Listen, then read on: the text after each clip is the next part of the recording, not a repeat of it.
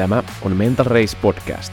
Podcast, jossa puhutaan psyykkisestä suorituskyvystä ja energiasta ja miten tämä kaikki pohjautuu lepoon. Mä oon Heikki Huovinen, tervetuloa mukaan. Tervetuloa Mental Race Podcastin pariin. Tänään Hannale Ronkainen, urheilupsykologi, on mun vieraana.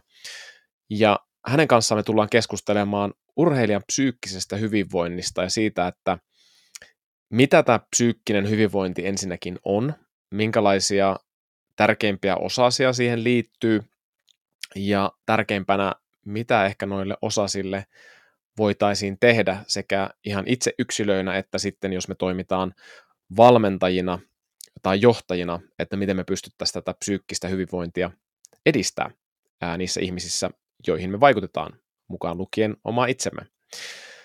Hanna-Leena on toiminut Suomen olympiakomitean urheilupsykologina vuodesta 2013 vuoteen 2021, eli tosi laajasti kokemusta suomalaisesta huippurheilusta ja olympiaurheilijoista nimenomaan. Hanna-Leena on psykoterapeutti, hän on psykologi ja hän on myös sertifioitu urheilupsykologi, Suomen urheilupsykologisen yhdistyksen sertifioima. Hänellä on EMDR terapian kakkostason koulutus, hypnoosin perusteet koulutus, eli on, on monenlaista koulutusta ja nyt hän on myös väitöskirjatutkijana, toimii urheilijoiden psyykkisen ja fyysisen hyvinvoinnin tutkimuksen parissa ja tekee väitöskirjaa siellä, joka hänen osaltaan ää, psyykkisen joustavuuteen nimenomaan paneutuu etenkin. Ja, ja jos kiinnostaa Hanna-Leenan tuoreimmat tuotokset, niin käy tsekkaamassa Kihun blogi, hän on kirjoittanut siellä ää, psyykkisestä joustavuudesta blogitekstin. Käy tsekkaan se, pistän sen show notesihin myös, voit klikata sieltä suoraan. Hanna-Leena löytyy Instagramista, etsikää sieltä, myöskin LinkedInistä löytyy, eli tota, ei muuta kuin seurailkaa Hanna-Leenaa noissa kanavissa. Ei muuta kuin pidemmittä puheitta, antoisaa jaksoa kaikille. Hei Hanna-Leena, terve ja tervetuloa tänne Mental Race podcastiin. Moi ja kiitos kutsusta. Mukava olla täällä. Yes. Hei, lähdetään heti ekaksi tuohon kysymykseen, jonka mä kysyn kaikilta vierailta, että mikä sulle antaa energiaa henkilökohtaisesti? No mulle antaa energiaa ehdottomasti läheiset ihmissuhteet. Semmoinen turvallinen olo ja tila, jossa mä voin olla teki aito oma itseni ja kaikki ne, kaikki ne puolineen ja kaikki ne oloineen se on, se on tosi tärkeää, merkitykselliset, merkitykselliset ihmissuhteet. Mutta sitten mulla on tosi tärkeää uh, semmoinen myös oma tila, uh, joka monesti tapahtuu liikkumisen muodossa. Mä tykkään tanssia. Joo. Ja, ja toisaalta musiikin kautta.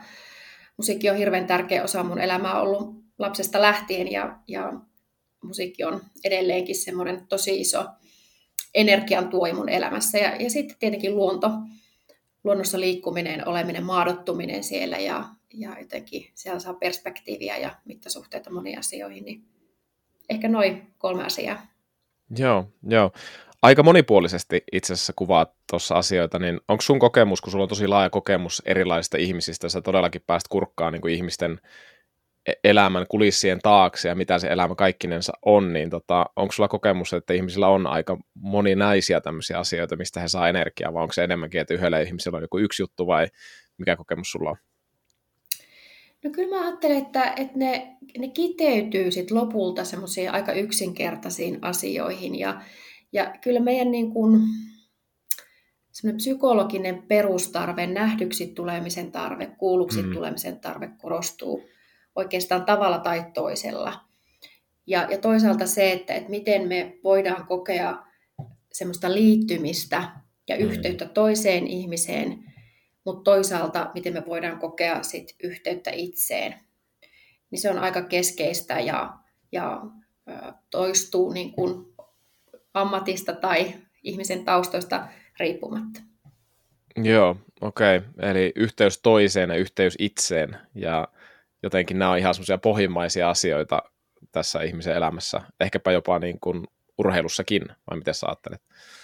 No kyllä, että, että mä ajattelen, että, että urheilupsykologina kun toimii tai, tai psykoterapeuttina urheiluväen väen kontekstissa, niin, niin mä ajattelen, että ne samat lainalaisuudet, mitä meidän inhimillisyyteen, ihmisyyteen kuuluu, niin ne elää niin kuin kaikissa, olisit urheilutaustaa tai ei. Et, et, toki urheilussa ja urheilukentällä toimimisessa on omat erityispiirteensä ja varsinkin huippuurheilussa on omat erityispiirteensä, mutta sitten kun me puhutaan psykologiasta ja mielestä, niin ihan samat laajan-alaisuudet on, pätee niin kuin kaikkialla. Mm, niin tämä ihmisyys, mikä on niin kuin satoja tuhansia vuosia tässä planeetalla ollut, niin se on ihan hirveästi muuttunut tämän urheilemisen keksimisen myötä, että urheilu mm. joitain tuhansia vuosia ehkä korkeintaan niin kuin vanha juttu antiikin Kreikassa ja mm. tietysti sitten niin kuin viimeisinä satoina vuosina niin kuin saavuttanut semmoisen tietyn kukoistuksen ja valtavan niin kuin arvostetun asemamme yhteiskunnassa, mutta se ihminen, mikä siellä taustalla toimii, niin se on kuitenkin se sama, jolla on, jolla on niin kuin hyvin samat nämä biologiset tarpeet ja, ja taustat Just tässä urheilu, urheiluviitekehyksessä kuitenkin. Joo, tota, hei tänään teemana psyykkinen hyvinvointi, urheilijan psyykkinen hyvinvointi, ja jos aloitetaan siitä, että mitä on psyykkinen hyvinvointi?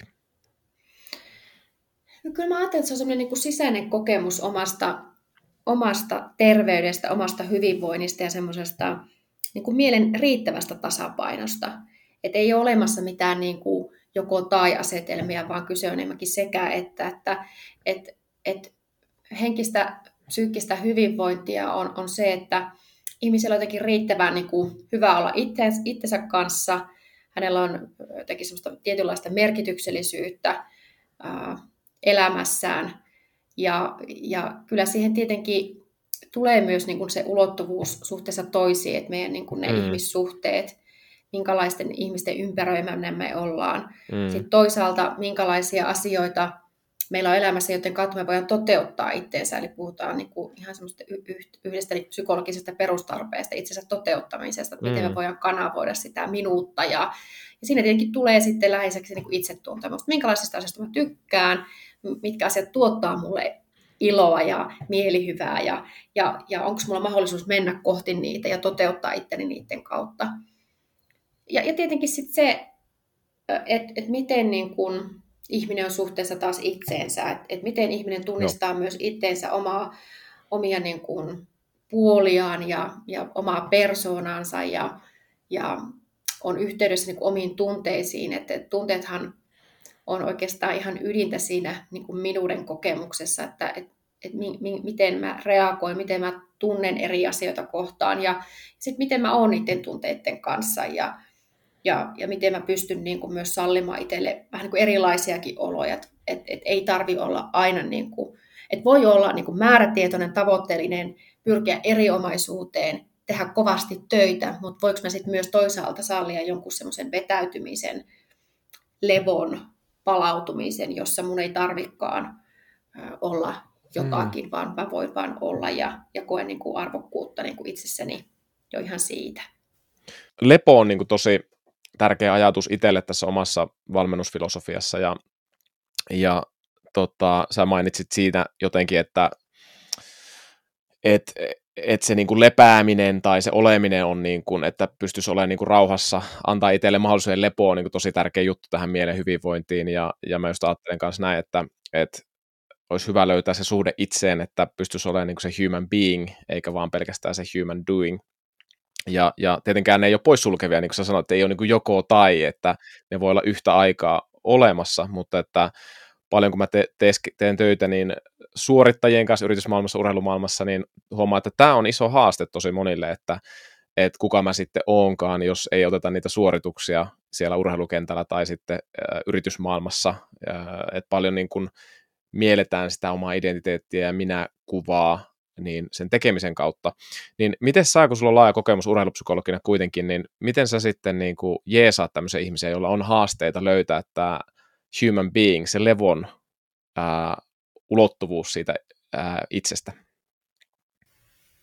Mä ajattelen, että, että tota, jotenkin tämä kehittynyt aika mm, mahdollistaa toki ihmisille paljon, mutta siinä samalla meillä saattaa unohtua semmoiset hyvin primitiiviset tarpeet. Ja, ja jotenkin semmoinen tarve, mikä, mikä niin kuin ihmisissä on niin kuin sisäänrakennettuna, että meillä on välillä niin kuin tarve laajentua, hmm. ja välillä tarve niin kuin vetäytyä. Vähän samalla tavalla kuin meidän verisuonet laajenee ja ne supistuu, tai, tai kasvit, kukat aukeaa ja sitten ne supistuu, tai, tai merivesi vetäytyy ja sitten se tulee kohti. Hmm. Niin samalla tavalla meidän ihmisen niin kuin mieli ja keho tarvii sitä, että me ollaan niin kuin suorittavassa, tekevässä moodissa, mutta sitten me myös tarvittaisiin sitä, että me mennään lepoon.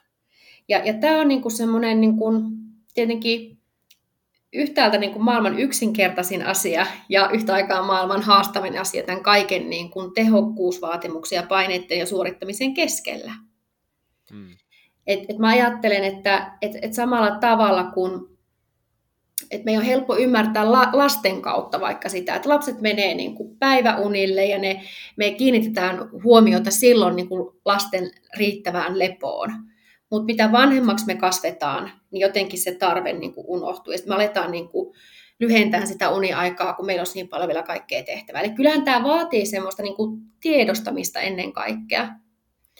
Ja, ja niin kuin tiedostamista, että minkälaisia valintoja mä teen, minkälaiset asiat on mulle tärkeitä. Tullaan myös arvokysymyksiin, arvopohjaisiin valintoihin.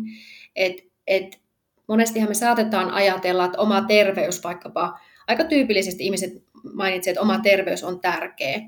Ja sitten kun lähdetään katsoa, että okei, että minkälaisia valintoja sä teet päivittäin sen terveyden niin kuin vaalimiseksi, niin voi ollakin, että huomata, että siinä on ristiriitaa. Että jotenkin silloin se arvo jää sana helinäksi. Eli kyllä mitä mä urheilijoiden kanssa teen, niin on myös paljon tämmöistä niin kuin arvotyöskentelyä, omien valintojen tutkimista, mitä tapahtuu siellä arjessa ja kuinka ne valinnat tukee sit niitä omia arvoja ja sit sitä omaa psyykkistä hyvinvointia. Mm. Ja, ja tietenkin sitten se, että, että joskushan voi olla, että semmoinen jatkuva kiire, suorittaminen, tehokkuus on myös yhdenlainen tapa vältellä myös sitä pysähtymistä. Ja joskus se itse pysähtyminen, lepo, voi tu- tuottaakin jossain määrin vaikkapa jopa niin kuin ahdistusta. Et siinä on jotakin hankalaa siinä pysähtymisessä.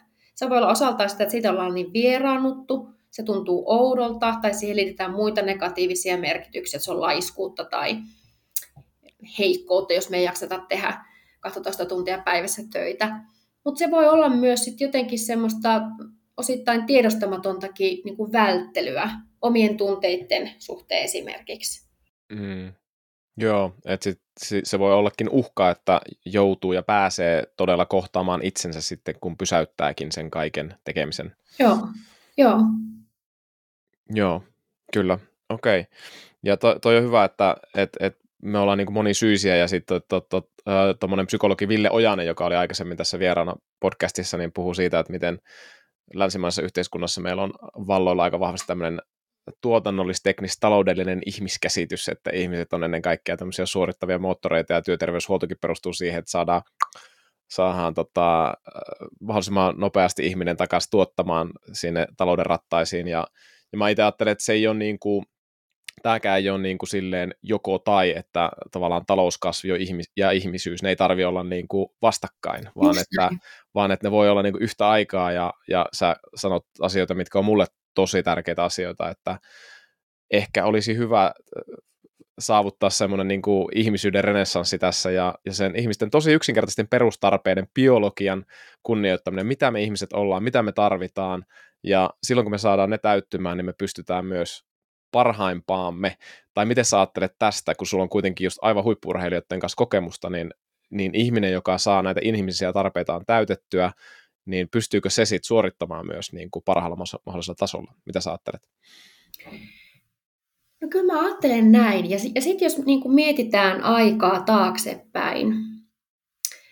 Mä olin just vastapitämässä esitelmää lukiolaisille psyykkisestä hyvinvoinnista ja ja jotenkin kun pohdin sitä nuoruutta ja nuoruuteen liittyvää epävarmuutta, mikä toisaalta läpileikkaa koko meidän elämän, niin, niin tota, samanlaista henkistä kasvukipuilia on ollut ihmisille jo sata vuotta sitten, vaikka konteksti ja elämäntilanne on ollut ihan erilainen siinä sodan keskellä. Mutta silti me niin kuin ihmiset läpikäydään ikään kuin ajasta riippumatta hyvin samankaltaisia asioita läpi tuuks mä hyväksytyksi sellaisena kuin mä oon, rakastetaanko mua sellaisena kuin mä oon, onko mä riittävä tämmöisenä kuin mä oon. Että nämä on semmoisia niin kuin, ikään kuin ajasta riippumattomia psykologisia perustarpeita, joita mä ajattelen, että, että me, vaikka tämä aika, aika ja maailma kehittyy, niin silti tietyt tämmöiset psykologiset asiat kuitenkin jää. Ja ehkä kyse on sitten siltä osin myös siitä, vähän niin kuin evolutionarinenkin näkökulma siihen, että kun maailma on kehittynyt, meidän aivot adaptoituu vaikkapa jatkuvaan tietotulvaan niin kuin merkittävällä tavalla, ja meillä on paljon niin kuitenkin hyötyä siitä. Mutta mä väitän, että me tullaan myös sen eteen ajan kuluessa, että, että miten me oikeasti voidaan niin kuin ikään kuin uudelleen opettaa aivoja, että miten kaiken tämän tietotulvan keskellä me voidaan sitten rauhoittua ja, ja palauttaa semmoista keskittymisen kykyä, mikä on saattanut lähteä vähän sivuraiteelle kaiken tämän niin kuin, jatkuvan impulssin ja tietovirran niin kuin, myötä. Et, et meidän pitää myös alkaa löytää semmoisia niin uudenlaisia tapoja, että miten meidän mieli sopeutuu tähän niin kuin jatkuvaan muutokseen, missä me eletään. Ja, ja tota, jos vaikka nyt tuota koulumaailmasta niin kuin tulee mieleen, että esimerkiksi Ruotsissahan nyt on, on esitetty, että siellä palattaisiin näiden digikirjojen sijaan ihan peruskirjoihin, jossa, jossa saadaan myös semmoinen niin kuin kinesteettinen kokemus siitä kirjasta ja, ja mä pystyn rauhoittumaan ilman semmoista sähköistä ärsytystä. Joo. Joo, niinpä, että et joka kunnioittaa taas enemmän ihmisen biologiaa, että et mä oon useasti maininnut tämän Robert Sapolskin Behave-kirjan tässä, tässä podcastissa, ja se on fantastinen kirja niin kuin tästä ihmisen käyttäytymisestä ja biologiasta, että mitä ja ketä me ollaan, ja, ja tota, aivan, aivan, aivan mahtavaa niin kuin, ja edelleen validia tavaraa, mitä hän siellä kertoo, olisiko se kymmenisen vuotta vanha kirja. Ja, ja tota, just tämä on yksi juttu, että et, et, jos sulla on niin kuin älylaite, niin sun väistämättä niin alitajuisesti sä, sä niin tiedät, se on multitaskaamista jo heti, heti kättelyssä, kun sä otat sen laitteen, koska sä tiedät, että siellä on monta muutakin asiaa kuin se tietoteksti, mitä sä luet. Ehkä joku Kindle on eri asia, jos siinä on pelkästään kirjoja, ja se on se, on se laite, jos on se yksi asia, ja jos ajatellaan aivoja, miten ne toimii, korkeintaan kahta asiaa pystytään yhtä aikaa pallottelemaan. Just viime jaksossa Simon Rosalin kanssa puhuttiin tästä niin kuin meidän ää, tämmöistä attentional capacity, eli, eli tämmöistä huomiokapasiteetista, kuinka paljon pystytään niin kuin huomiota laittamaan asioihin, kuinka paljon työmuistissa pystytään käsittelemään asioita, ja se on vaan energiaa vievää, jos sulla on laite, jossa sulla on niin kuin monta eri asiaa, mitä sä voisit sillä tehdä. Se vie sulta energiaa fyysisesti. Ja sitten kun sulla on fyysinen kirja, siinä on vain yksi asia. Kyllä. Se, on, se vie vähemmän sulta energiaa, sä pystyt keskittymään paremmin. Tämä on vaan sitä biologiaa, mikä siellä taustalla on, ja musta on tosi hienoa, että sitä aletaan niinku kunnioittaa enemmän ja enemmän. Että, et, et, ja mulla on tämmöinen ajatus myös niinku valmennuksessa, että ää, work hard and rest hard. Ja just, just tämä work hard on, että jos, jos sulla on jatkuvasti tavallaan monta asiaa päässä sä pallo, yrität pallotella monta asiaa. Se on hirveän energiaa syövää. Käytetään etuotsalohkoa vähän liikaakin, mikä tietää, että se kuluttaa energiaa kaikkein eniten niin kuin aivojen osista, ja, ja tota, jos sä pystyt vähentämään niitä ärsykkeitä ympäristöstä, niin se on yksi tapa. Ja jälleen kerran niin tämä ei ole joko tai kysymys, että, että pystytään saavuttamaan se ihmisyys ja, ja hyvä modernien työkalujen käyttö, kun me vaan opitaan käyttää niitä. Ja samahan juttu se on kaikki innovaatioiden kanssa. Joskus ihminen keksi, miten aletaan tulta käyttämään ja varmasti siinä paloo niin kuin monta taloa niin kuin alu, alussa ja, ja nyt Joo. sitten tässä niin kuin metaforisesti on palannut monta, monta eri taloa niin kuin näiden uusien digitaalisten laitteiden kanssa, mikä on niin kuin aivan valtava murros ollut, mutta, mutta kyllä me tässä ennen pitkään varmasti opitaan käyttää niitä hyväksi ja saadaan niistä niin kuin renki enemmän kuin sitten isäntä. Just näin, joo. Mulla tuli tuosta mieleen, kun sä sanoit sen sanan multitaskaaminen ja, ja sitten se yhdistettynä lepoon. Että kun me mm. puhutaan niin kuin levosta, niin monestihan siitä tulee mieleen niin kuin siis, että me nyt mennään makaamaan jonnekin ja nukutaan ja levätään. Ää, mutta mä ajattelen, niin kuin le- lepo on myös nimenomaan siis semmoista aivojen lepoa. Ja vaikka toi multitaskaaminen, mitä meidän aivotutkijat tietää, ja on tutkittua tietoa, että, että nimenomaan tämmöinen niin kuin jatkuva keskeytys – multitaskaaminen kuormittaa aivoja niin kuin eniten. Joo. Eli lepoa on myös se nimenomaan, että sä keskittyisitkin vain yhteen asiaan. Joo, Eli lepo ei ole välttämättä Aivan. ollenkaan mitään jotain passiivista, että maataan, ja ollaan, vaan sitä, että me ollaan vaan niin kuin yhden asian äärellä. Ja, ja nyt, mm. nythän paljon puhutaan tämmöisestä niin kuin itse aiheutetusta keskittymisen vaikeuksesta, ADTstä, mm. joka on täysin eri asia kuin ADHD, joka on tämmöinen niin kuin synnynnäinen aivoperäinen ominaisuus, mutta, mutta sitten taas ADT on enemmänkin tämän niin ympäristötekijöistä ja omista valinnoista ää, olevaa seurausta. Että et meidän niin kuin aivojen on vaikea keskittyä, koska siihen tulee jatkuvasti jotakin ää, keskeytystä tai häiriötä, tai, tai jos me ollaan vaikka somessa, niin se tulee niin, kuin niin paljon sitä mm. tietotulvaa, niin, niin tota, mutta mut siitä voidaan oppia pois. Ja nimenomaan tämmöisen tiedostamisen avulla, että hei, että että, että aina jos mun käsi niin kuin ehdollistetusti niin kuin lähtee ottaa sen puhelimen, niin voinko mä siinä kohtaakin niin kuin valita toista. Mä jätänkin sen siihen. Tai jos mä menen lounalle, niin mä jätän puhelimen tietoisesti pois. Tai voiko työpaikoilla olla esimerkiksi semmoisia vähän niin kuin pausenurkkia, että jos me ollaan siellä, niin, niin sitten me ei tultaisi niin kuin keskeyttää, että, että sitten annetaan joku semmoinen oma tila olla sen yhden asian äärellä. Että nämä on myös semmoisia niin kuin, nimenomaan sitä, että miten me voidaan sopeuttaa niin kuin aivoja siihen, että se saisi välillä pitkin päivää semmoisia pieniä hetkiä, jolloin voisi vaan keskittyä yhteen asiaan kerralla. Joo, ihan, ihan mahtavaa just tämä sama ajatus tästä laajentumisesta ja vetäytymisestä niin kuin päivän aikana, että siellä löytyisi just, löytyisi just sitä rytmiä ja, ja korkeintaan yksi asia siihen, mihin keskittyä, keskittyä ja miten, miten rentouttavaa se voi sitten olla, kun, kun sulla on vain yksi naisten lehti tai miesten lehti tai, tai, tai joku, joku yksi kahvikuppi siinä ja si, siitä nauttiminen ja tiedetään tämmöistä, vaikka tämmöinen niin kuin tietoinen, tietoinen syöminen, niin sekin voi olla just se keskityt siihen syömiseen, se voi olla Kyllä. rentouttavampi syömiskokemus ja vielä palauttavampi kokemus, jos, jos tavallaan tietoisesti keskittyy, mitä on just syömässä ja Tämä on ehkä semmoinen yksi iso taito, mitä sitten me voidaan myös harjoitella ja, ja noista kännyköistä ja tavoista, että jos me, meistä kaik, meillä kaikilla on niin kuin haasteita varmasti digilaitteiden kanssa, koska ne on niin tehokkaita ne algoritmit ja siellä on maailman älykkäimmät psykologit ja insinöörit keksimässä keinoja, miten meidän huomio saadaan ja, ja yksittäinen ihminen on, on niin kuin tosi hankalassa asemassa niin kuin si, siinä viidakossa, mutta tota, mä kuulin tosi hyvän vinkin tähän niin kuin kännykän käyttöön just sitten siihen tietoiseen päätöksentekoon, mikä oli tämmöinen, että et pistä kännykkään. Sen, sen kellonajan jälkeen, kun sä et enää haluaisi sitä napata, tai vaikka sulla olisi ö, joku tauko tulossa, niin, niin tota, ähm, pistät postit lapun siihen, kirjoitat siihen miksi, siihen, siihen lappuun. lappuun. Joo, Joo. tosi simppeliä silleen, että se saa havahtumaan siihen, että aivan, ja nyt sitten, että että meneekö mä niiden piilakson insinööri- ja psykologien pillin mukaan vai otanko mä sen mun arvojen mukaisen päätöksen ja mm. nyt mä haluan just levätä ja, ja se on kuitenkin, sulla on voi olla niin vahva se tapa, ihan fyysinen hermoyhteys siellä siihen kännykän nappaamiseen, että se voi olla tosi mm-hmm. vaikea muuttaa, mutta tämmöiset niin kuin ympäristöstä tulevat apu, apukeinot voi sitten auttaa tosi hyvin siinä, että tota, voit, voit pikkuhiljaa saada niin kuin uusia tapoja toimia. Ja tämä on yksi, yksi semmoinen, musta aika hyvä vinkki oli. Tosi, tosi hyvä. Yksinkertaisuudessa on monesti totta, täällä, just tällaiset yksinkertaiset vinkit on parhaimpia. Mm. Ja, ja tosta, tosta mulla lähtee myös oma ajatus niin kuin, semmoiseen niin kuin toimijuuden käsitteeseen, Joo. mikä liittyy psyykkiseen Aivan. hyvinvointiin. Että, mm.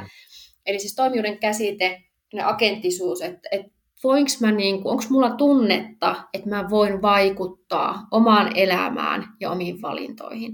Se on aika ytimessä myös tämän psyykkisen hyvinvoinnin kanssa – se liittyy toki myös siihen itsetuntemukseen, että mä tiedän, että minkälaiset asiat, minkälaiset arvot on mulle tärkeitä, että mä voin tehdä valintoja. Mutta, mutta se, että, että silloin kun ihmisellä on semmoinen niin kuin riittävä tunne, että, että mä oon niin kuin riittävästi pussikuskin paikalla ja, ja, ja tota, ohjaan tätä mun, mun, mun linja-autoa siihen suuntaan ja sillä tavalla, mikä on mulle tärkeää, niin se on tosi iso hyvinvoinnin lähde. Mm. Joo. Ja, ja tämä on niinku, mä näen tätä niinku tosi paljon tässä tämmöisessä self-help- ja valmennusmaailmassa, että myös lyödään ihmisiä toimijuudella päähän.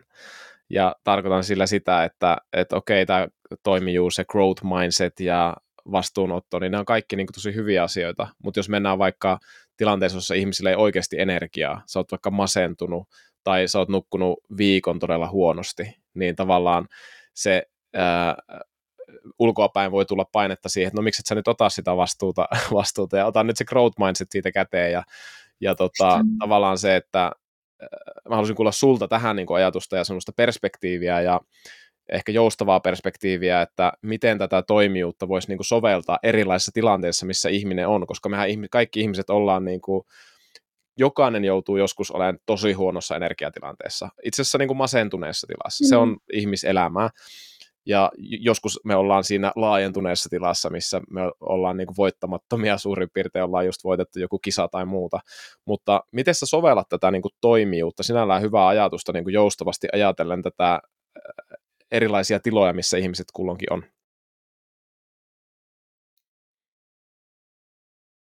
No toki riippuu äh, vähän kontekstista, missä työskentelet. Jos mä työskentelen urheilupsykologina, se voi olla erilaista, kun mä sitten työskentelen psykoterapeuttina. Mm.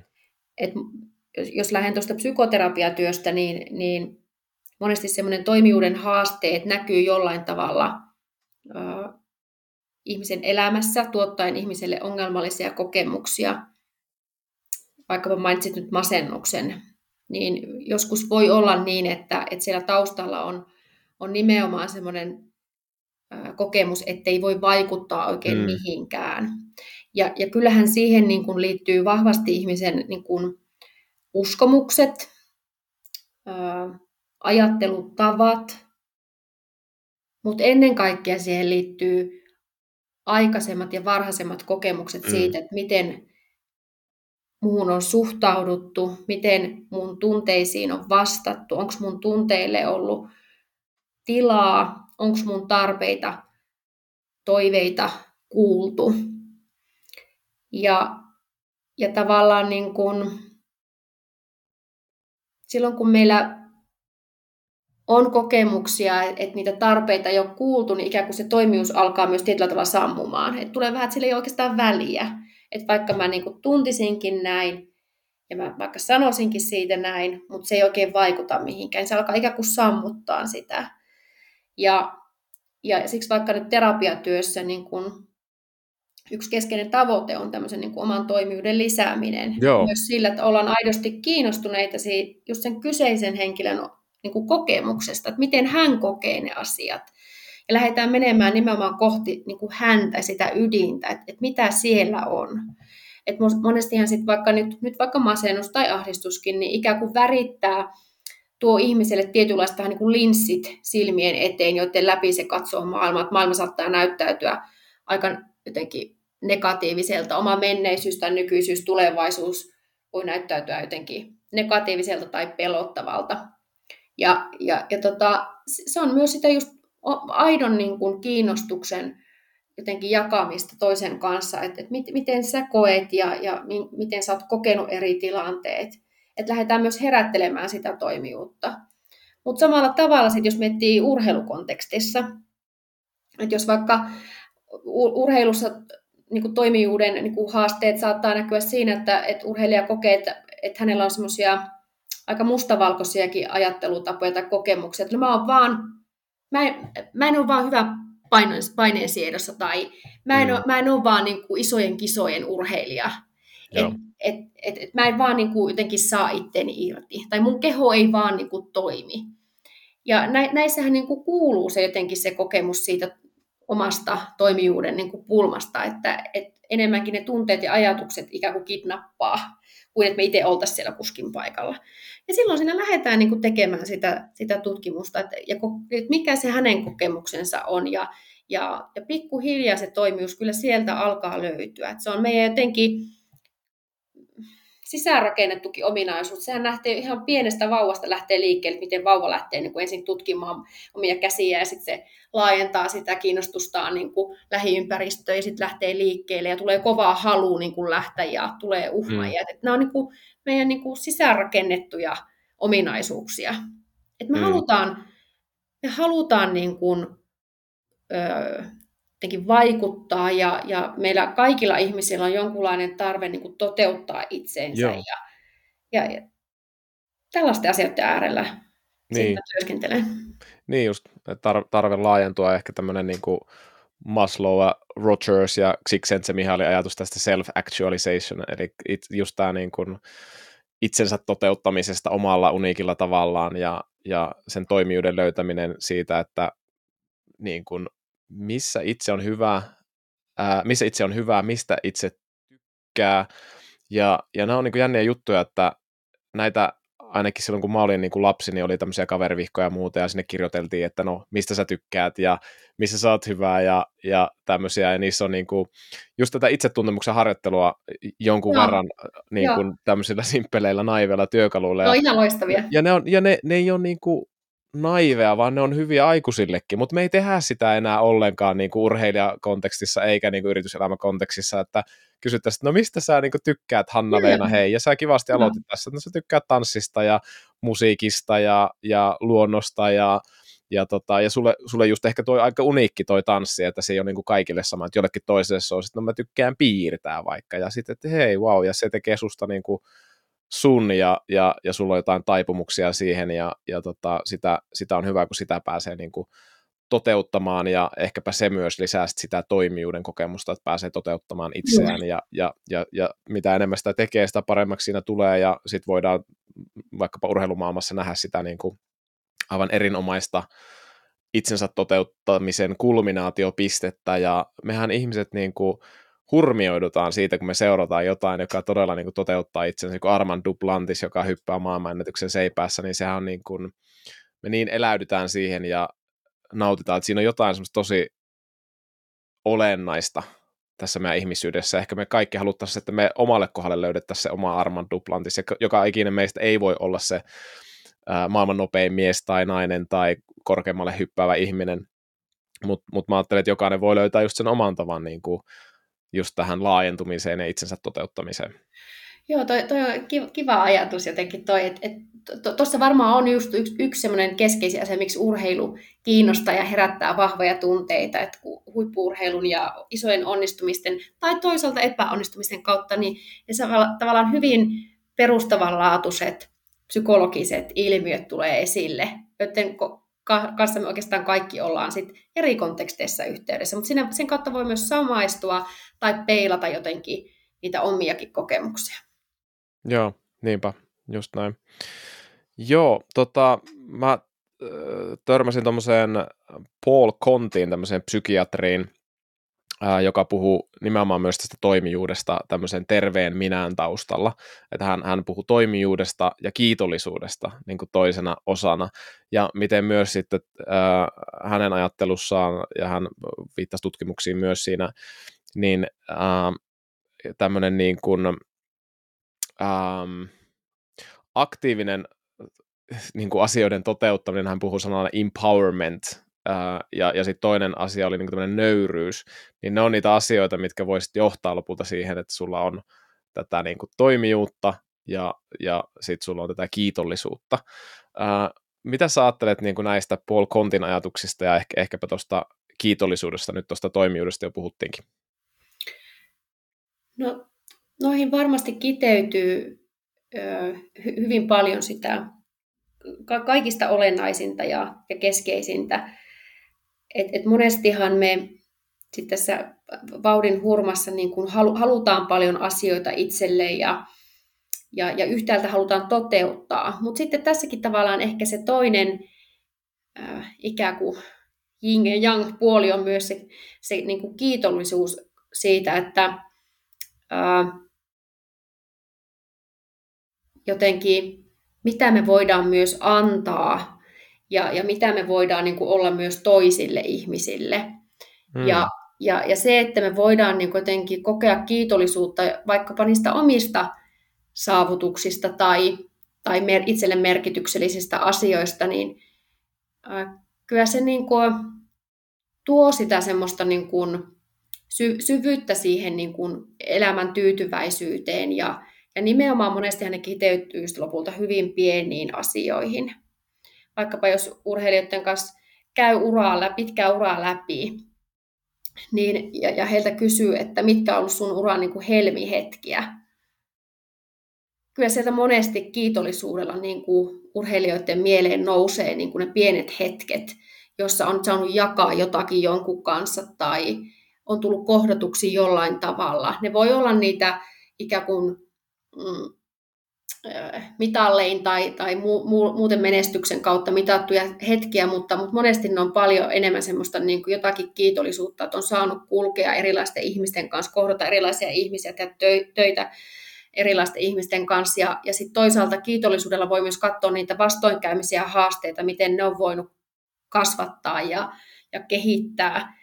Ja, ja miten niiden niin kuin myötä on avautunut myös niin kuin uusia puolia itsestä, joita ei välttämättä Joo. muuten olisi tullut niin kuin kohdatuksi. Mm. Et, et kyllä mä ajattelen, että se kiitollisuus on niin kuin, äh, todella niin kuin keskeinen asia meidän hyvinvoinnissa, että me voidaan myös pysähtyä sen äärelle, että mikä asia nyt on niin kuin hyvin. Ja lopulta, kun me aletaan tutkimaan, me huomataan, että itse asiassa monesti asiat on tosi hyvin. Mm, aivan. Ja tämä on niin kuin, jotenkin miten sä puhut tuossa, että meillä on kaikilla niin omat uniikit elämäntarinat ja, ja meillä on jotenkin semmoinen sisäsyntyinen tarve myös niin kuin kertoa semmoinen kohesiivinen tarina meidän elämästä ja löytää merkitykset myös niistä haastavista tilanteista. Ja, ja mä aika usein käytän myös mun asiakkaiden kanssa tämmöistä elämäntarina-haastattelua työkaluna, jossa katsotaan retrospektiivisesti, että hei, tota, kirjoittaa sun elämästä kirjaa maksimissaan seitsemän kappaletta ja kerrot ne kappaleet, ne teemat siinä ja sitten käydään läpi niitä, mitä, mitä niissä on ylätasolla ja sitten käydään niinku high pointtia, low pointtia ja turning pointtia ja, ja wisdom event ja niin edelleen. Ja tämä on siis tämmöisen Dan McAdamsin kehittämä ää, tota, työkalu, ja Dan McAdams on, on tämmöisen niin kuin, uh, whole person perspective ajatuksen taustalla, jossa on niin kuin kolme, kolme tasoa tässä persoonallisuudessa, että ekaksi on niin kuin temperamentti, piirteet, jotka on aika vahvasti biologisia, mutta on myöskin aika va, niin kuin sosiaalista vaikutusta siinä, ja, mutta heti vauvasta pystytään huomaamaan niin temperamenttipiirteitä, sitten tulee tämmöinen niin kuin toimijuus, ää, ja, ja kulttuuriset adaptaatiot, ehkä jopa defenssit, joka, jotka alkaa niin kuin aika lailla kouluikäisestä niin kuin muodostua sen ympäröivän kulttuurin perusteella, että mit, mit, mitä sä alat niin kuin, ottaa arvomaailmaksi. Jos sä synnyt Suomessa, niin se voi olla sun unelma tulla jääkiekkoilijaksi tai taitoluistelijaksi. A, aika harva eteläafrikkalainen haaveilee tämmöisistä ja se kulttuuri ympärillä mm. niin kuin, vaikuttaa siihen näihin sun pyrkimyksiin, että se on se kakkostaso on nämä niin kuin pyrkimykset ja paljon kulttuuri vaikuttaa. Ja sitten kolmas on tämä narratiivinen identiteetti, joka alkaa vasta muodostua sitten niin kuin kaksikymppisenä. Ja, ja mulle tämä on niin kuin tosi hieno ajatus ja myöskin semmoinen ajatus, mitä itse ajatellut, että ehkä tämä on semmoinen ainut asia lopulta, mitä me omistetaan ihmisinä, on se meidän oma tarina. Ja, ja joskus sen tarinan niin kuin jäsentäminen voi antaa tosi paljon lisää niin kuin, ehkäpä just tätä omistajuutta ja kiitollisuutta myöskin. Kyllä. Ainakin mä oon huomannut täm, jotain tämmöistä, niin kuin, kun ihmiset tekee sen ja pysähtyy miettimään, keskustellaan, no mikä, mistä sä oot tullut, ja, ja siinä elämäntarinan haastattelussa on tärkeää, että siinä on sitten se vielä se next chapter, että mikä se on se seuraava kappale sun elämäntarinassa, ja mm. että lähdetään aktiivisesti katsomaan eteenpäin ja löytää toimijuutta siitä. Mutta jos ei joskus sitten pysähdytä katsoa, että no mistä me on tultu, niin se meidän tarina voi olla niin uh, epäkohesiivinen, että meillä on vaikea löytää sitten toimi, toimijuutta edes siitä hetkestä sitten eteenpäin. Mitä sä ajattelet tämmöisestä ajatuksesta? No mä ajattelen, että tämä, on niin kuin loistava työkalu varmasti nimenomaan tämmöisen niin kuin itsetuntemuksen lisääntymiseen. monestihan meidän mieli vähän niin kuin saattaa olla semmoinen vähän jäykkä tai itsepäinen, että me niin kuin ajatellaan aika totutusti ja, ja mennään vähän niin kuin samaa reittiä. Mutta, mutta tämmöinen e, retrospektiivinen niin kuin tarkastelu voi niin kuin avata aika uudellakin tavalla just et, niin kuin tutkimaan, että minkälainen on se mun tapa kertoa sitä omaa tarinaa ja nähdä mm. se oma tarina ja, ja, ja kuinka sitten ehkä myös ne jotkut kipeätkin vaiheet voi saada aika erilaisen merkityksen. Kysehän on myös merkityksen annosta, mitä me annetaan mm. me, niin kuin elämän kokemuksille. Joo. Ja, ja kun sen pystyy tekemään vaikkapa tälle tu- tu- turvallisessa yhteistyössä asiantuntijan kanssa, niin se on ihan loistava tapa niin kuin lisätä sitä itsetuntemusta ja sit sitä toimijuutta sitä kautta, mm. että et, et myös toisaalta niin kuin, se on tärkeää huomata, että et mistä kaikista asioista ikään kuin mä olen selvinnyt ja, ja miten mä olen niistä, niin kuin jotenkin, minkälaista henkistä kasvua niiden myötä on voinut tulla. Joo, kyllä.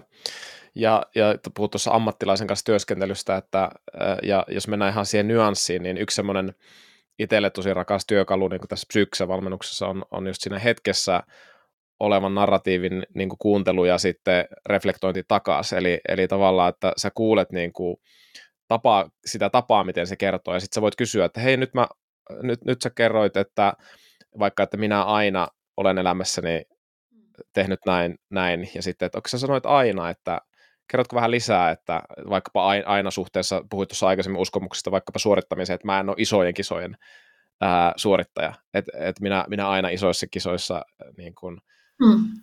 Epäonnistun tai en pääse parhaampaan, niin sitten sit, sit voi niin kuin pohtia sitä tarinaa hieman uudesta vinkkelistä, että et jos se ihminen kertoo sen tarinan niin kuin suoraan sillä tämänhetkisellä ajattelulla, se ei välttämättä ole niin hedelmällinen, kun jos siihen niin kuin sisällyttää tämmöistä aktiivista kyselyä, että hei, sä sanoit nyt noin, ja mitä sä ajattelet, voisiko kertoa lisää, niin se auttaa vähän niin avaamaan u- uusia polkuja. Mitä sä ajattelet tuommoisesta? Ky- niin kyllä, Ju- just näin, ja tässä oikeastaan sä jo puhut, tai mun mieli lähtee niin menemään tämmöiseen psykologiseen joustavuuteen, ja, ja, ja siihen, että, että miten meidän niin kuin mieli toisaalta, meidän aikaisemmat kokemukset ikään kuin muovaa meidän aivoja ja uskomuksia aika nopeallakin tavalla. Että vaikkapa just toi, että urheilija on ensimmäisessä vaikka arvokisoissaan ja hän epäonnistuu, että kuinka vahvasti hän ikään kuin leimaa itse itsensä tietynlaiseksi. En mm. ole isojen kisojen urheilija tyyppisesti. Vai voidaanko me ottaa vähän niin kuin etäisyyttä niihin meidän niin kuin erilaisten kokemuksiin, kokemusten myötä heränneisiin ajatuksiin, et, et, tavallaan sehän on mielen tehtävä nostaa kymmeniä tuhansia ajatuksia päivässä, mutta, mutta se, että ikään kuin minkä, kuinka me samaistutaan vai, vai pystytäänkö me pitämään vähän kauempana niitä ajatuksia ilman samaistumista, niin se vaikuttaa aika paljon niin kuin siihen, että miten, minkälaista just narratiivia me aletaan rakentaa itsestämme, miten me mm. nähdään itsemme, minkälaiseksi meidän minäkuva alkaa muotoutua.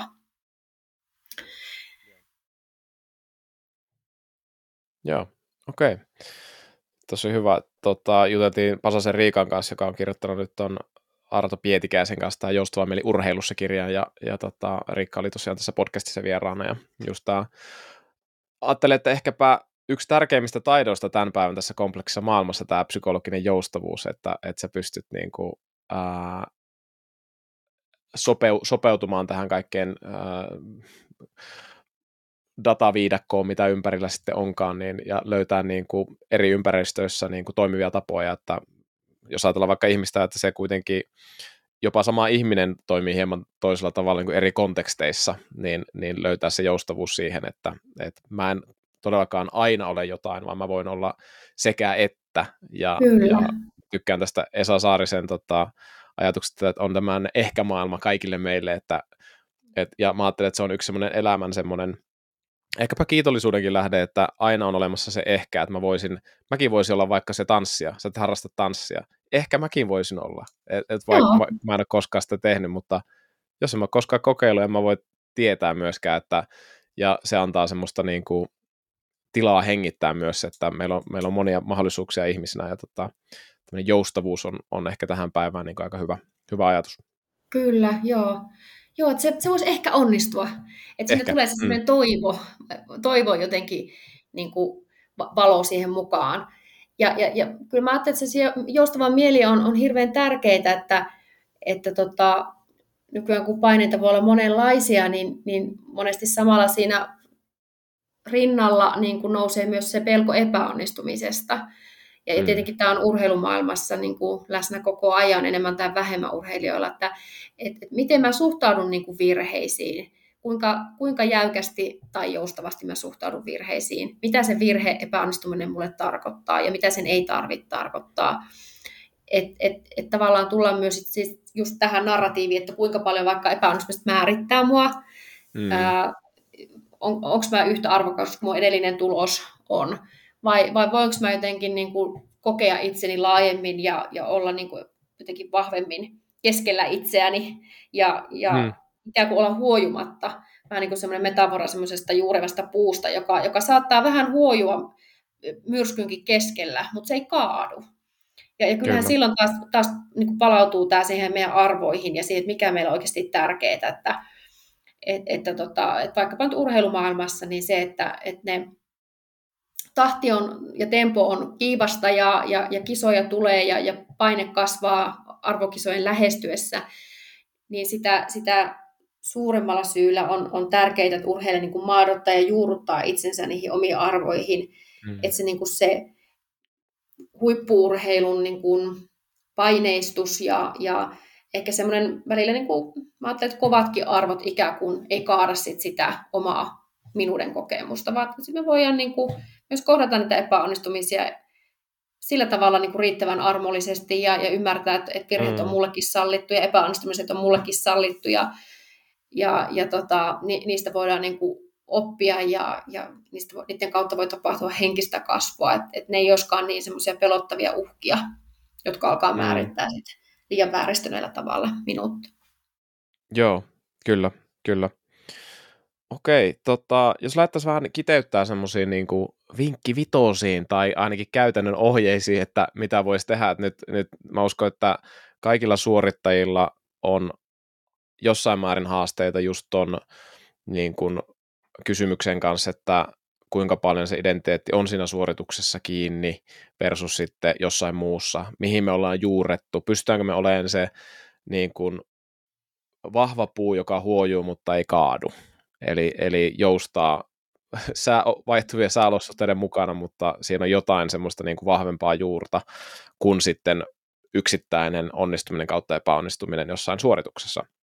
Ja jos, jos, jos niin lähdettäisiin kiteyttämään semmoisia juttuja, että mi- miten tähän päästään. Mä vähän summaan ehkä, mitä mä oon kuullut sulta, että kun me aloitettiin psyykkistä hyvinvoinnista ja sä puhuit siellä ja heti alusta asti puhuit oman itsesi kanssa, että ihmissuhteet, että sä saat energiaa sieltä ja puhuit siinäkin, psyykkinen, psyykkinen hyvinvointi lähtee niin kuin suhteesta, suhteista muihin ihmisiin, suhteesta itseen, itsensä toteuttamisesta, ää, siitä levosta, siitä tasapainosta, jossa on laajentumista ja vetäytymistä, ehkä siitä jing ja yang, yangista, siitä toimijuudesta ja kiitollisuudesta, että me aktiivisesti laajennutaan ja sitten toisaalta pysähytään olen kiitollinen, pysähytään lepäämään, pysähytään katsoa mitä on ja, ja joskus me se, että mitä on, niin on, on, on, on niin kuin täysin riittävä, että sä, sä, sä et pysty niin kuin maksimoimaan tai lisäämään yhtään niin kuin sen asian arvoa, mikä äärellä sä oot, vaikkapa just se ihminen, joka siinä on, että kaikki on siinä. Ja, ja tota, uh, yhden sanan sanon tuosta vielä, että tämä sosiaalinen media aiheuttaa meille haasteita, että tähän kiitollisuuteen mun mielestä siinä, sillä tavalla tämmöiseen perusihmisluonteeseen, että sulla, sulla on niin kuin kvantifioitu se ihmisten välinen yhteys. Eli kuinka monta seuraajaa sulla on, kuinka paljon tykkäyksiä sä saat. Ja tästä on tavallaan aika perversiä, koska tavallaan se, että minä ja sinä nyt Hanna-Leena tässä jutellaan, ja tämä on niin kuin tapissaan tämä juttu, että tämä ei niin kuin, tätä ei voi niin kuin kvantifioida, että su, sä oot ihmisenä siinä, mä oon ihmisenä tässä, ja se on maksimi. Siihen ei tavallaan, sä et saa niin kuin lisää tykkäyksillä niin kuin lisää arvoa tähän, niin kuin, tähän hetkeen, mikä me tässä jaetaan sun kanssa. Ja, ja sitten taas niin kuin, tämä kvantifioiminen niin kuin, jotenkin vie perversillä tavalla poispäin meitä siitä ihmisyydestä, mitä me niin kuin tarvittaisiin semmoiseen toisten, kanssa, äh, toisten ihmisten kanssa ole, olevaan yhteyteen.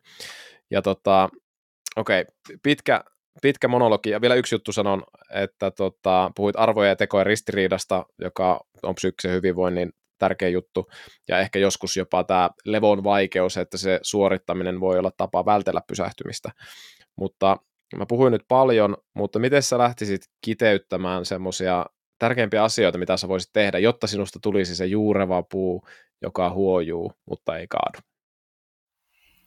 Mä ajattelen to, jotenkin tuo, että mikä niin kuin yksi iso asia, mikä läpileikkaa noin äskeiset, on, on sellainen niin kuin turvallisuuden tunne. Joo turvallisuuden tunne, joka, joka on siis, tarkoitan semmoista niin kuin sekä psyykkistä että fyysistä turvallisuutta, mutta ennen kaikkea psyykkistä turvallisuutta. Et, et mulla on semmoinen niin riittävän jotenkin riittävä olo siitä, että, että mut hyväksytään, mä voin olla oma itteni, mä oon ihan riittävän kiva ja, ja, ja hyvä tyyppi tällaisenaan. Hmm. Ilman, että mun tarvitsisi koko ajan olla jotakin enemmän tai, tai jotakin muuta, mitä olen. Ja, ja, ja se turvallisuuden tunne on nimenomaan, tai turvallisuus on tunne, se ei ole ajatus, se ei ole mitään sellaista, mm. mitä me voidaan niin jotenkin kognitiivisesti. Esimerkiksi kun mä tulin tähän niin podcastiin, jotenkin kun me tuossa alussa juteltiin, niin, niin mulla tuli heti sellainen turvallinen olo. Ja mä ajattelen, että, että se vaikuttaa siihen, että kuinka niin jotenkin välittömästi mä tässä uskallaan puhua sun kanssa ja jotenkin olla vaan tässä hetkessä läsnä. Kuin mm. että mun tarvitsisi koko ajan jotenkin miettiä, että onko tämä jotenkin riittävää, tai pitäisikö mulla keksiä joku vielä jippo tähän, että saataisiin lisää tykkäyksiä, tai jotenkin, että, että tavallaan että se semmoinen niin turvallisuushan lähtee rakentumaan hirveän nopeasti ensimmäisten sekuntien aikana, kun me kohdataan, ja se on paljon sitä non-verbaalista. Ja, ja vaikka mekin ollaan etänä tässä, niin, niin se välittyy. Se välittyy mm. katsekontaktista, siitä, miten me puhutaan toisillemme. Ja, ja äh, myös jos miettii niin kuin linkittää sen turvallisuuden kokemuksen psyykkiseen hyvinvointiin, niin se on ihan keskeinen. Ja sitä kautta myös, se tulee myös siihen suorituskykyyn. Hmm. Ja sitten me tullaan myös siihen just vuorovaikutuksen merkitykseen, että, että ja. minkälaisten ihmisten kanssa me työskennellään, jos miettii huippuurheilijaa ja urheilijan ympärille rakennettuja valmennustiimejä, minkälainen jotenkin kohesio siellä on ja semmoinen niin kuin aidosti semmoinen välitön turvallinen olo, että hei, täällä me voi olla kaikki jotenkin mm. semmoisia kuin me ollaan, me ei tarvitse niin pinnistellä tai, tai olla jotakin muuta. Et, et kyllähän nämä on semmoisia toisaalta myös levon hetkiä, että kun me ollaan semmoisten ihmisten joo, kanssa, joo. kenen kanssa me ollaan turvassa. Niinpä, niinpä. joo, joo. oli tota, toi Eira Eklund Mikola puhumassa kiintymyssuhdeteoriasta ja yhteydestä ja just miten se on stressaavaa meille, jos meillä ei ole sitä yhteyttä ja taas sitten puhut sitä toista puolesta, että se on rentouttavaa, palauttavaa olla levossa silloin, kun ollaan yhteydessä. Ja mulla on tämmöinen kolmen koon hoito tähän, että et, et, et kosketus, ää, katse, kuuntelu, että jos sä pystyt tarjoamaan noita toiselle, niin se heti niin kuin luo sitä niin kuin yhteyttä, että tarvitaan silmä, kontaktia, Just näin. Ää, sitä kautta yhteyttä, ää, kosketus, fyysinen kosketus, me tarvitaan sitä kosketusta, kaikki me tarvitaan sitä ja, ja toisaalta, että joku kuuntelee meitä, että se voi olla niin kuin kaikkein arvokkain lahja jopa, ja se, että sä todella kuuntelet, että mitä se toinen niin kuin siinä, siinä sanoo. Joo. Tota, mi- miten sitten, jos on ihminen, joka kokee, että ei ole riittävän hyvä, Mi, mitä se, koska tämä tulee paljon ja, ja ei ole yhtäkkiä niin oikein ihmisiäkään, jotka tarjoaisivat sen turvallisuuden tunteen. Voiko se ihminen itse jotain tehdä, että semmoinen niin kuin, mikä se termi olisi, itsearvostus tai itsemyötätunto kehittyisi? No toi itsemyötätunto, minkä nostit, niin, niin ihan tutkitun tiedon mukaan lisää meidän ihan hermoston tasolla turvallisuuden tunnetta. Meidän hermosto, että tärkeää on ymmärtää myös, että sisäinen turvallisuuden tunne, niin niin se on, se on niin kuin hyvin vahvasti kehollinen tunne, että minkälainen olo mulla on kehossa. Ja siinä, siinä kohtaa tullaan myös meidän hermoston toimintaa.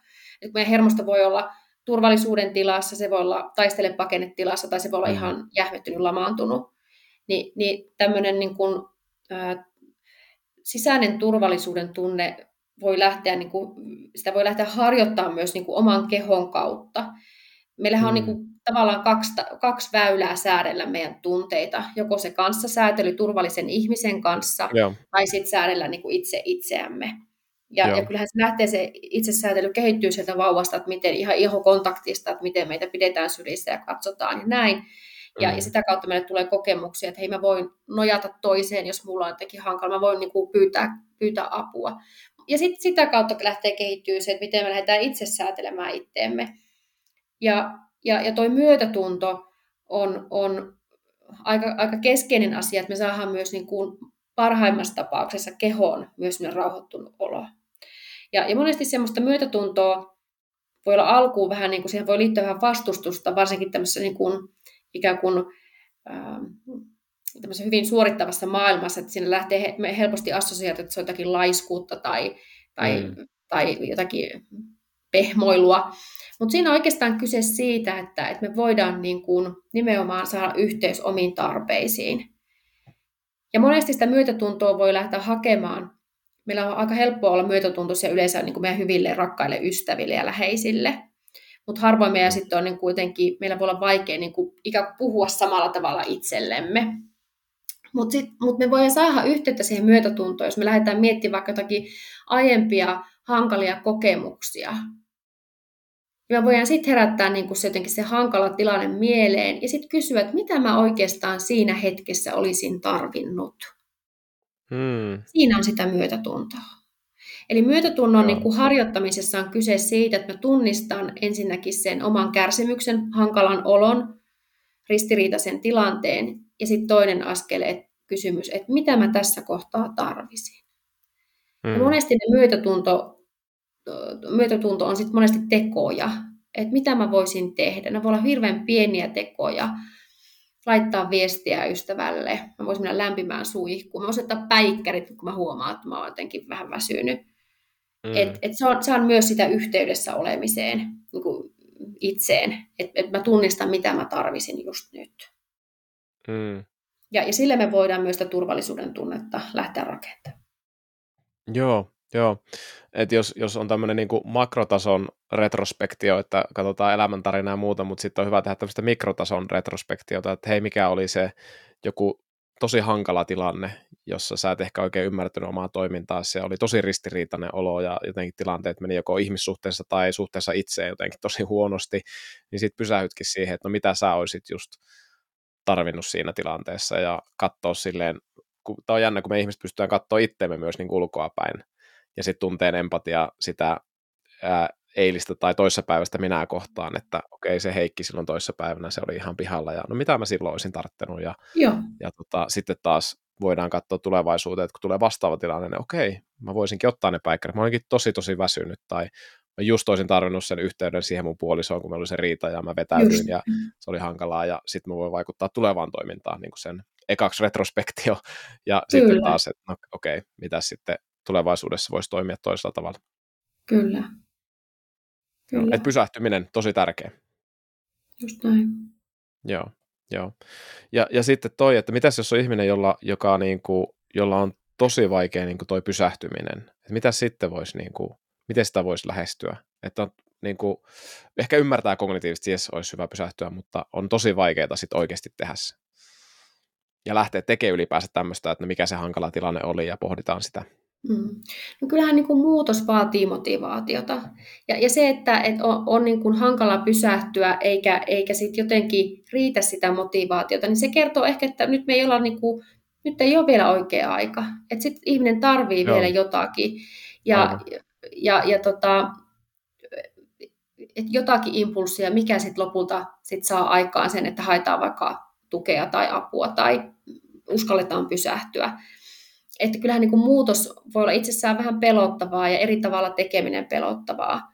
Mutta, mm. mutta toisaalta sitten se, että, että, että se, että ihmiselle jossain kohtaa herää kuitenkin joku semmoinen he, henkisyys tai halu niin kuin vähän, vähän katsoa, niin kuin, ikään kuin kääntää tutkaa itseenpäin, niin, niin kyllä se monesti sit myös toisaalta palkitsi. Se voi olla pelottavaa, mutta se voisi olla hirveän vapauttavaa. Et monesti mm. se, mitä me eniten kielletään ja torjutaan, niin se itse asiassa valtaakin sitä mieltä ja on vähän niin kuin kivenä kengessä meidän matkalla koko ajan. Mutta sitten kun me uskalletaan vähän niin kuin katsoa, mikä kivi täällä on kengessä, se mm. voi, se voi tuottaa kipua, monenlaisia hankalia tunteita, mutta sitten se alkaa myös helpottaa. Et mm. kyllähän tässä niin kuin puhutaan myös sit semmoista niin kuin suhteesta omaan sisäiseen maailmaan ja, ja siihen, että kuinka yhteydessä ollaan. Että, kyllä meillä voi olla paljon ihmisiä, jotka valitsee ikään kuin tietoisesti tai tiedostamattomasti strategian, ikään kuin laitetaan pääpensaaseen. Eletään semmoista niin kuin arkea ja, ja aika mekaanistakin elämää ja, ja voi olla niin kuin näennäisesti jotenkin elämä näyttäytyä niin kuin täydelliseltä ja kadehdittavalta monien silmissä. Mutta sitten voi olla, että se joku semmoinen niin sisäinen kokemus, niin kuin, mikä aika tyypillistäkin olla mun työssä huomata, että sitten on joku tyhden kokemus, että oikein mikä ei tullut mm. miltään. Ja, ja monesti se sitten linkittyy siihen, että me ei olla yhteyksissä niin omiin tunteisiin.